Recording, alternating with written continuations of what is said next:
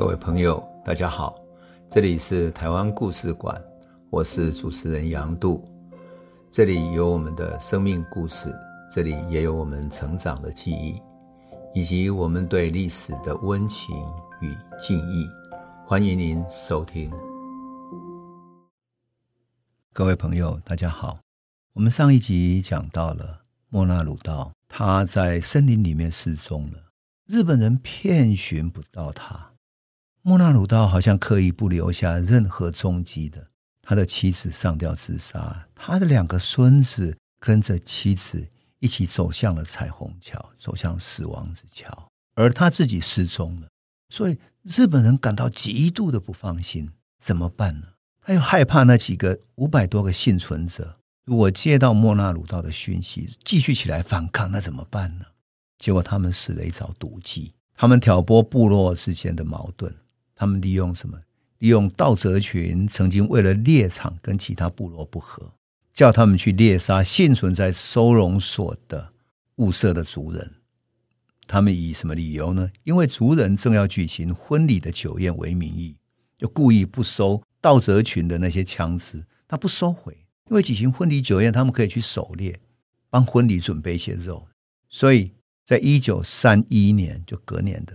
四月二十五号的深夜，道泽群组成两百多个人的报复队，突击收容所。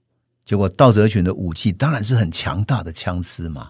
而物色所有反抗的幸存者，他们枪支全部被收走了，只有弓还有竹枪，就竹子做的枪啊。武力悬殊之下，根本没有办法。所以，所有的幸存者被杀死的跟自杀的，总共有两百一十四个人，五百多个人，一半都死了。而日本宣称这是部落之间的互相报复，但是当天跟日本有交情的幸存者，像比如说花冈二郎的妻子，她被日本警察要求你留宿在家里就好了，你不要出来，你千万不要返回收容所。就这样子，这一场阴谋就杀掉他们大部分的人。这个阴谋什么时候才泄露出来呢？一直到一九七零年，也就是事隔四十年之后。当时主谋这件事情的人，一个日本人叫小岛源治郎，他在日本接受历史学家的访问跟通信里面，才透露出他是当年的密谋者。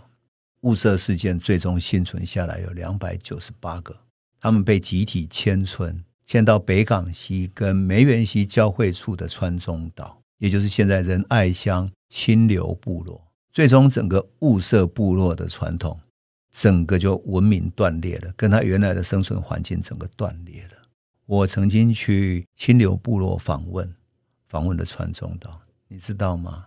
马洪莫那，也就是莫那鲁道的那个女儿，也就是莫那鲁道他的最后唯一幸存下来的那个女儿马洪莫那，日本人多么残酷对待她，他不仅不许她结婚，而且不许她生育，最后把她的。子宫进行了绝育的手术，等于是惩罚，就是莫那鲁道没有后代。可是马洪莫纳还是收养了一个干女儿。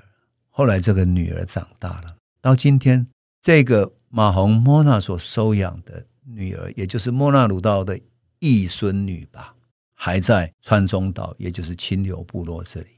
我记得两年前我去清流部落访问的时候，马洪莫那还能够接待我们，讲起过去的这个故事。在他的脸上，我依然看到赛德克族那样的一种很坚毅的、强悍的，而且不屈服的线条，那是勇敢的。那么在那里呢，依然有传统的赛德克族的妇女在教导大家怎么用传统的布来编织，编织他们传统的服饰。那是一种。文明的传流，终于能够传承下来。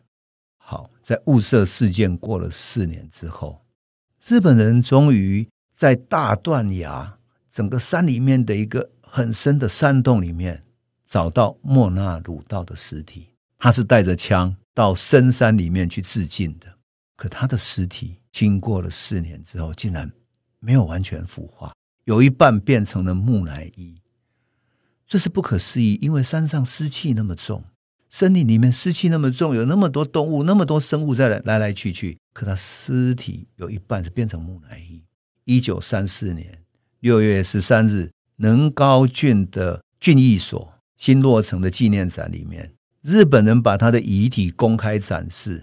为什么要展示？他要让所有部落里面的那些代表来观赏他的遗体，然后告诉他们说：“你的反抗者就是这个结果。”它就是一种示威，一种警告性的展示。一九三四年七月的时候，在警察展览会上，莫那鲁道的遗骸第二度被公开展示，但是地点已经转到台北了。然后他被送到台北帝国大学，就是现在的台湾大学，当做人类学的标本。一直到什么时候？一直到一九七三年，还被送回到雾社去安葬。隔了雾社事件已经四十三年过去了。雾社事件震惊了当时的全台湾啊！那么不仅仅是说原住民族里面非常震撼，乃至于蒋渭水也跟全世界的一些国际性的媒体也都讲到了这个事件，而台湾的汉族许多作家也写到这个事件。包括了连雅堂，包括了奈何，都写到这个事件。而被称为台湾的鲁迅的作家赖和，写下他非常悲愤的一首诗。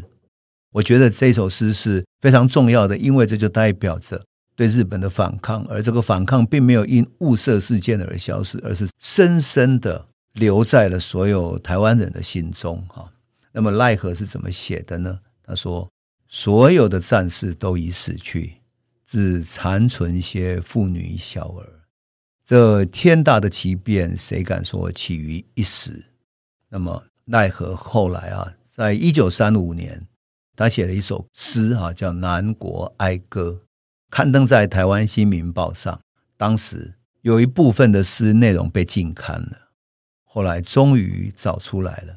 那我要特别纪念雾社事件，像莫那鲁道以及像台湾的赛德克族以及勇敢坚毅的我们的反抗者以及我们的前辈致敬。我觉得，我们当我们讲到台湾生命主体性的时候，讲到台湾原住民族的时候，不能遗忘雾社事件，正如同我们不能遗忘这样一种勇敢的灵魂。所以，我要念一下《南国哀歌》，奈何这一首《南国哀歌》，来向雾社事件的。战死的所有勇士致敬。那么，我为我们的朋友来朗读这一首诗：所有的战士已都死去，只残存些妇女小儿。这天大的奇变，谁敢说是起于一时？人们最珍重的莫如生命，未尝有人敢自看清。这一举会使种族灭亡，在他们。当然早就看明，但终于觉悟地走向灭亡，这原因就不容妄测。谁敢说他们野蛮无知？看见鲜红的血，便忘却一切，欢悦狂喜。但是这一番啊，明明和往日出草有异，在和他们同一境遇，一样呻吟于不幸的人们。那些怕死偷生的一群，在这次血祭坛上意外地尽得生存，便说这悲切的生命，神所厌弃本无价值。但谁敢相信这事实里面就寻不出别的原因？一样是待命人，赶快走下山去。这是什么言语？这是什么含义？这是如何的悲戚？这是如何的决意？是怨是仇？谁则不知？是妄是愚？何须非议？